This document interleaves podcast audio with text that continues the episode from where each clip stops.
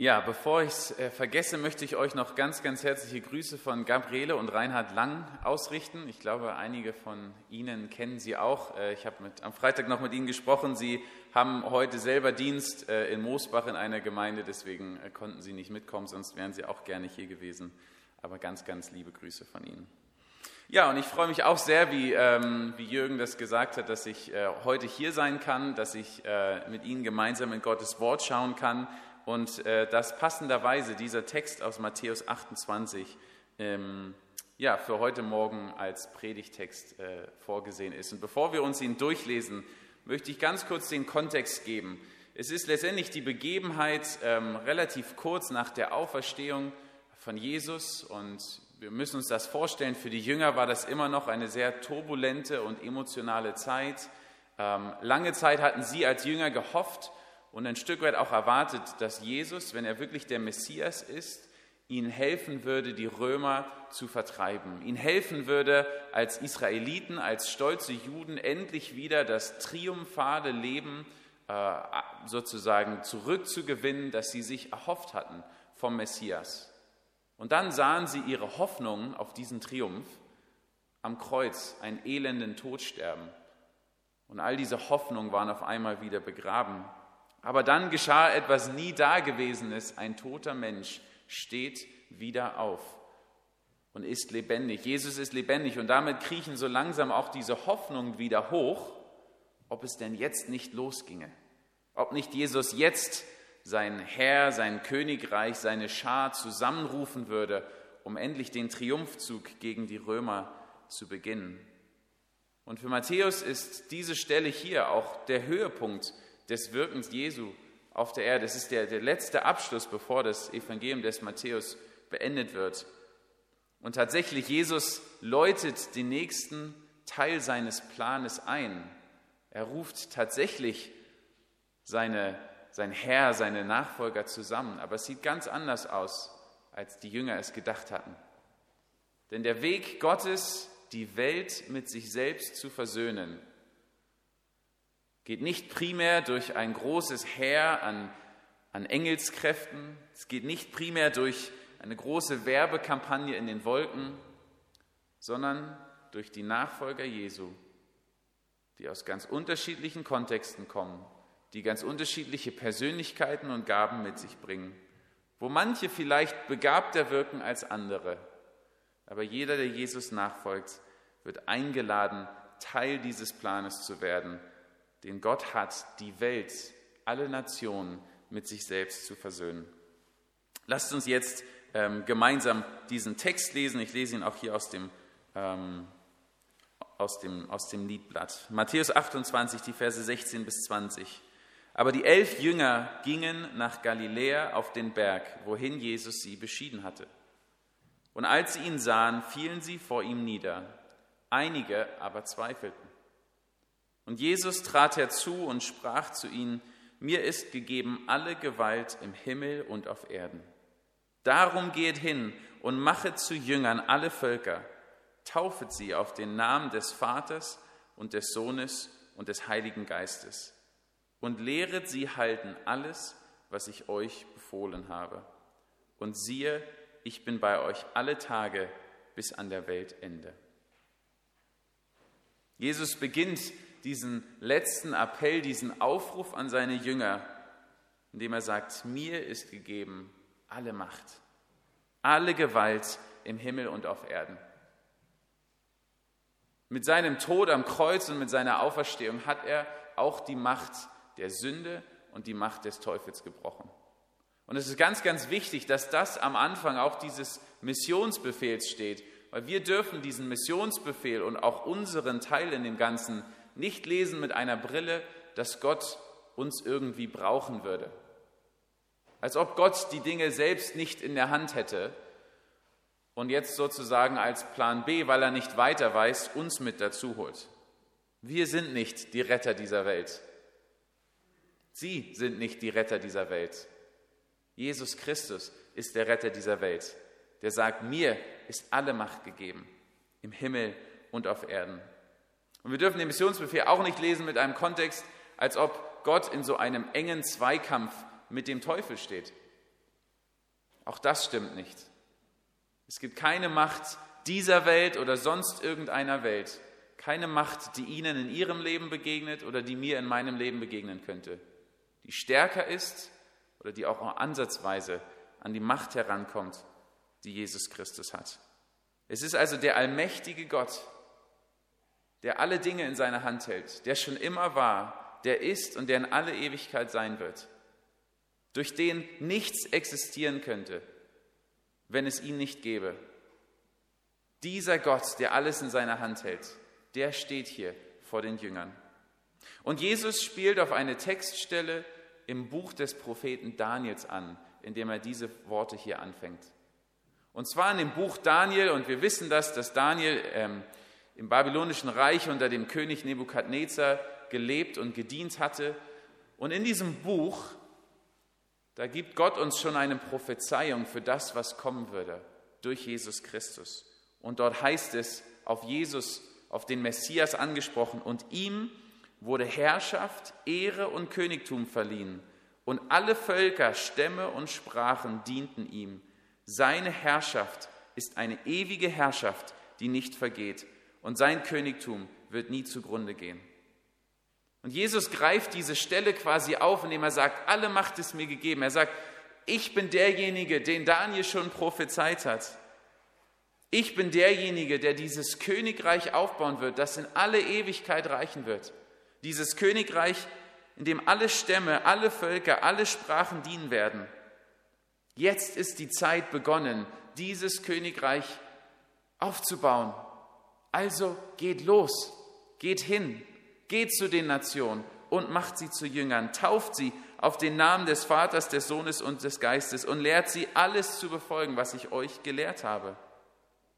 Jesus lädt sie und mich, ganz gewöhnliche Nachfolger ein, Teil dieses ewig vorgesehenen Planes zu sein.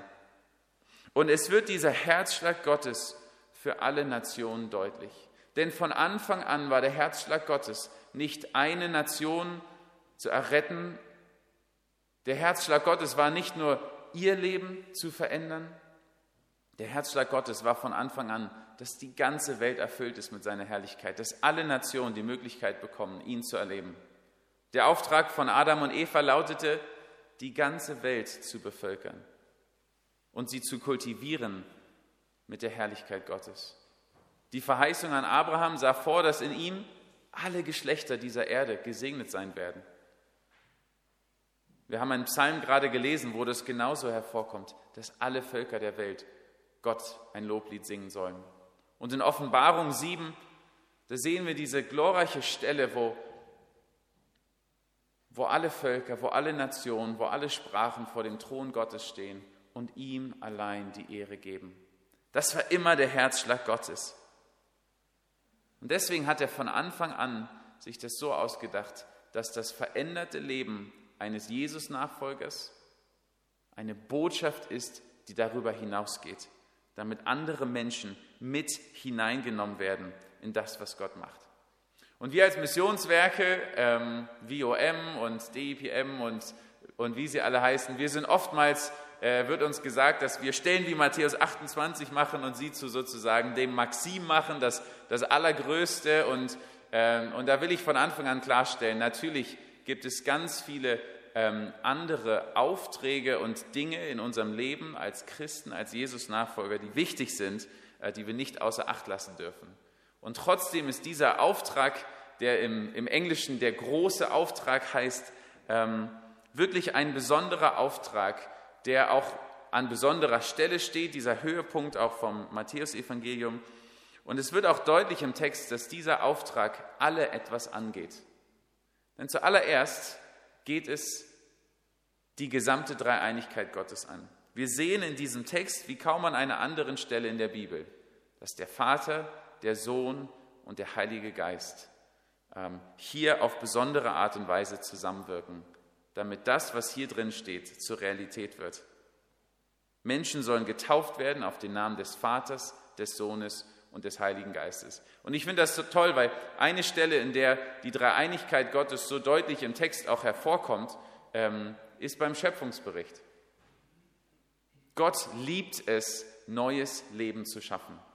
Er hat es geliebt am Anfang im Garten Eden und er liebt es jeden Tag neu, wenn ein Mensch sich entscheidet, diese Einladung des ewigen Lebens durch Jesus Christus anzunehmen. Wenn Menschen getauft werden auf den Namen des Vaters, des Sohnes und des Heiligen Geistes. Es liegt in der DNA, in dem Herzschlag Gottes, neues Leben zu schenken. Darüber reden wir hier. Wir reden hier nicht darüber, dass ähm, irgendwie Kultur weltweit verbreitet wird oder dass wir ähm, alle Menschen dieser Welt dazu überreden, so zu denken wie wir. Wir reden im Kern darüber, dass Gott Menschen ins Leben führen möchte. Dass Gott Menschen, die verloren gehen, die auf dem Weg in den Tod waren, dass Gott es nicht kalt lässt, sondern dass er sagt, und ich habe bezahlt für alles. Ich will, dass du lebst. Und wenn Sie heute Morgen hier sitzen, dann haben Sie wahrscheinlich dieses Leben in Jesus Christus erlebt. Und der Herzschlag Gottes ist, dass dieses Leben Wellen schlägt und dass alle Nationen dieser Welt die Möglichkeit bekommen, dieses Leben in Jesus Christus zu erleben. Aber es geht nicht nur die gesamte Dreieinigkeit Gottes an, es geht auch alle Nachfolger Jesu an.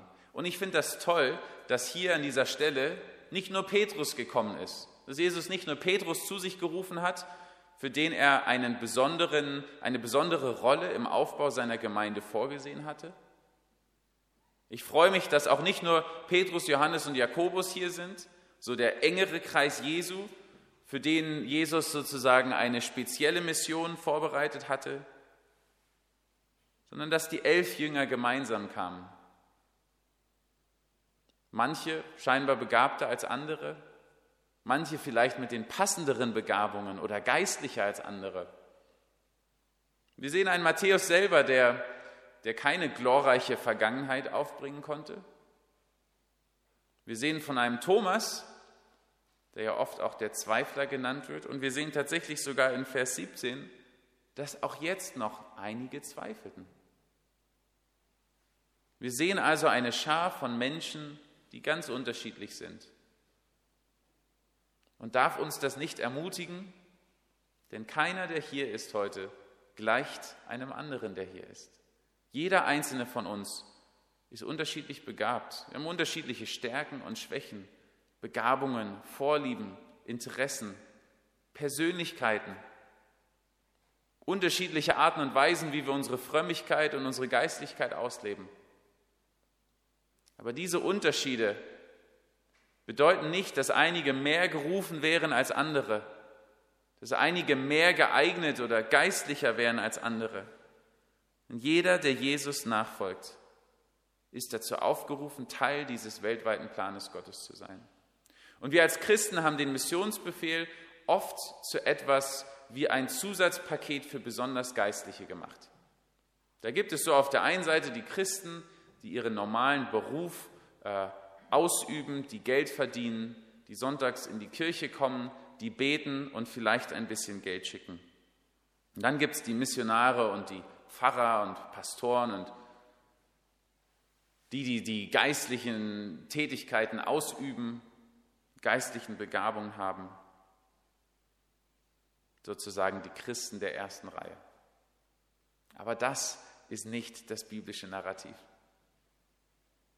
Und ich glaube, dass es uns schwerfällt und manchmal vielleicht gerade uns als Deutschen von diesem Denken in, in erste Reihe und zweite Reihe, in ähm, primäre, sekundäre, ähm, von diesem Denken wegzukommen.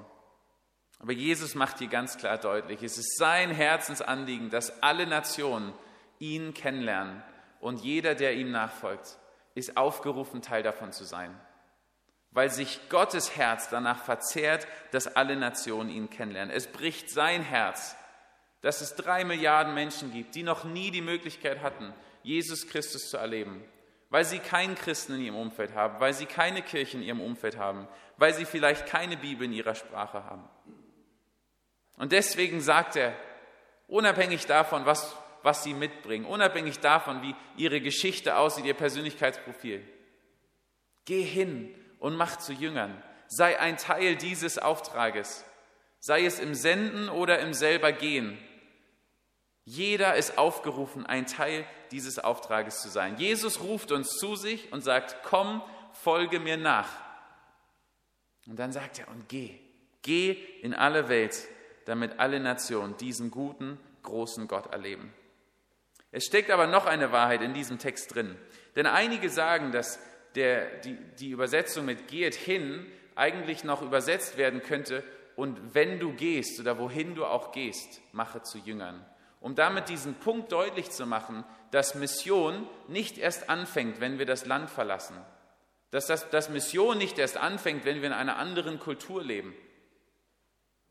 Sondern dass überall dort, wo wir sind, an dem Platz, an den Gott uns hingestellt hat, es sein Herzensanliegen ist, dass Menschen dieses neue Leben erfahren dürfen. Und dass er deswegen seine Nachfolger, seine Jünger, sie und mich dazu aufruft, dort, wo wir sind, andere zu Jüngern zu machen. Und das wird unterschiedlich aussehen für einzelne von uns. Weil, wie gesagt, jeder an unterschiedlichen Orten steht, in unterschiedlichen Einflussgebieten ist und unterschiedliche Begabungen hat. Aber es bedeutet, dass wir deren Leben verändert wurde von der Güte und von der Liebe Jesu Christi, dass wir andere mit hineinnehmen, dass wir ihnen zeigen, was es bedeutet, mit Jesus durchs Leben zu gehen, dass wir ihnen das zeigen mit unseren Worten und mit unseren Taten. Lehret sie zu befolgen alles, was ich euch gesagt habe. Dass wir in alle Aspekte des Lebens ein Zeugnis sein dürfen von dem, wie man als, als Christ dahin durchgeht. Und das sieht, wie gesagt, ganz unterschiedlich aus. Ich denke da an eine bekannte eine Mitarbeiterin auch, die, ähm, die eine Hebamme ist in einer ostdeutschen Stadt und die ihren Beruf mit voller Leidenschaft ausübt und immer wieder ein Zeugnis dahin durch ist, indem sie Frauen, die durch eine turbulente Phase gehen, fragt, sie gehen durch eine Menge Ängste hindurch, gerade in dieser Zeit, möchten sie mit mir den kennenlernen, der dafür gesorgt hat, dass ich in meinem Leben keine Ängste mehr habe. Und lädt junge Frauen ein, mit ihr gemeinsam in der Bibel zu lesen. Und sie bekocht diese jungen Frauen, sie lädt sie zu sich zu Hause ein und dann schlagen sie Jesus-Geschichten auf und schauen sich diese Geschichten an.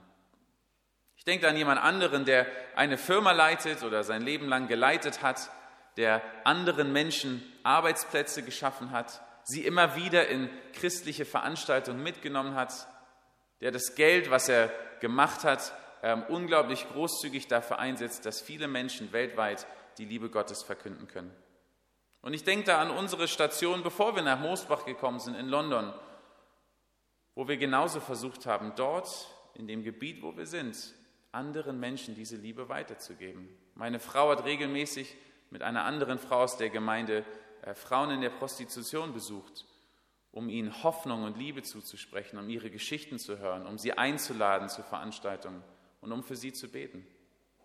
Und als Familie haben wir uns um unsere Nachbarn gekümmert, der, deren Mann ein Alkoholiker war, ähm, wo die Frau mit vielen Kindern sehr gelitten hat unter häuslicher Gewalt, ähm, wo das bedeutet hat, zu kochen für sie, sie zu uns aufzunehmen, wenn der Mann äh, gerade wieder ähm, unter alkoholischem Einfluss stand. Ich weiß nicht, wie das in Ihrem Leben aussieht, aber ich möchte uns herausfordern heute Morgen, auf der einen Seite unseren Teil in diesem weltweiten Wirken Gottes zu sehen, aber gleichzeitig zu begreifen, das fängt nicht erst in irgendeinem fernen Land an, sondern dort, wo wir sind, hier, dort, wo Gott sie hingestellt hat. Er ruft sie auf, andere zu Jüngern zu machen. Und es wird uns herausfordern und etwas kosten. Denn Jesus sagt immer noch, geht. Er sagt nicht und bleibt da. Er sagt nicht und macht jetzt einfach weiter so. Er sagt, geht. Und gehen bedeutet auch, dass ich den Ort, wo ich gerade stehe, verlasse. Ich kann nicht gehen und am gleichen Ort stehen bleiben. Also es bedeutet auch ein Stück weit loslassen von dem, wo ich gerade bin und mit Jesus unterwegs zu sein, bis irgendwann die Menschen um uns herum, bis in alle Welt diesen Gott auch erkennen. Und es beginnt immer damit, dass wir begreifen, was unsere primäre Identität ist. Wir hatten mal einen Ingenieur an Bord des Schiffes, an Bord der Logos Hope. Der kam an Bord des Schiffes und er hat gesagt, meine Aufgabe ist es, im Maschinenraum zu dienen. Ich bin Ingenieur. Schickt mich nicht in irgendwelche Gemeinden oder zu irgendwelchen Kinderheimen oder was weiß ich. Ich bin Ingenieur. Und irgendwann wirkte Gott in seinem Herzen und er fing an, in Gemeinden zu gehen. Und er wurde zu dem Mann, der die meisten Gemeindemeetings auf dem Schiff besuchte. Und überall, wo er hinging, erzählte er und sagte, ich bin aufs Schiff gekommen als Ingenieur, der zufällig auch Christ war. Bis mir irgendwann klar wurde, ich bin ein Nachfolger Jesu, der zufällig auch Ingenieur ist. Was ist unsere primäre Identität? Sind, sind wir zuallererst Vater, Ehefrau, Mutter, Arbeitnehmer, Bürger? Sind wir zuallererst Deutsche oder Schwaben? Oder sind wir zuallererst Jesus-Nachfolger, die in unterschiedlichen Rollen dienen, aber die zuallererst Jesu nachfolgen und deren Anliegen es ist, so wie Jesus es uns gelehrt hat, allen Menschen zu zeigen, was es bedeutet, mit Jesus unterwegs zu sein? Und Jesus endet mit dieser wunderbaren Verheißung und siehe, ich bin bei euch alle Tage bis an der Weltende. Jesus ruft uns nicht zu etwas, wo er nicht selbst schon mit dabei ist, wo er nicht selbst schon uns vorausgeht und mit uns ist. Und egal, wo Sie sich aufmachen, egal in welchem Umfeld Sie sind und wo Sie auch nächste Woche sich bewegen werden, und egal, wo Sie auch äh, sich vielleicht trauen, um andere mit in das hineinzunehmen, was sie in ihrem Leben bewegt. Jesus wird mit ihnen sein. Ein Privileg, wie wir es uns eigentlich gar nicht vorstellen können, dass der König der Herrlichkeit, das Wort Gottes, durch den alles, was jemals existierte, existiert, dass dieser Jesus Christus mit ihnen und mit mir ist. In diesem Sinne lasst uns ermutigt sein, weil Jesus alle Macht hat, weil er diese Welt, alle Nationen mit sich versöhnen möchte und weil er mit uns sein wird. Lasst uns herausgefordert sein, Teil dieses Auftrages Jesu zu sein, weltweit im Senden und im Selbergehen, aber auch dort, wo wir sind. Und lasst uns in Vorfreude durchs Leben gehen, weil wir eines Tages vor dem Thron Gottes stehen werden und wir werden ein Lied hören und ein Lied singen, bei dem alle Sprachen mitsingen werden, zur Ehre Gottes. Amen.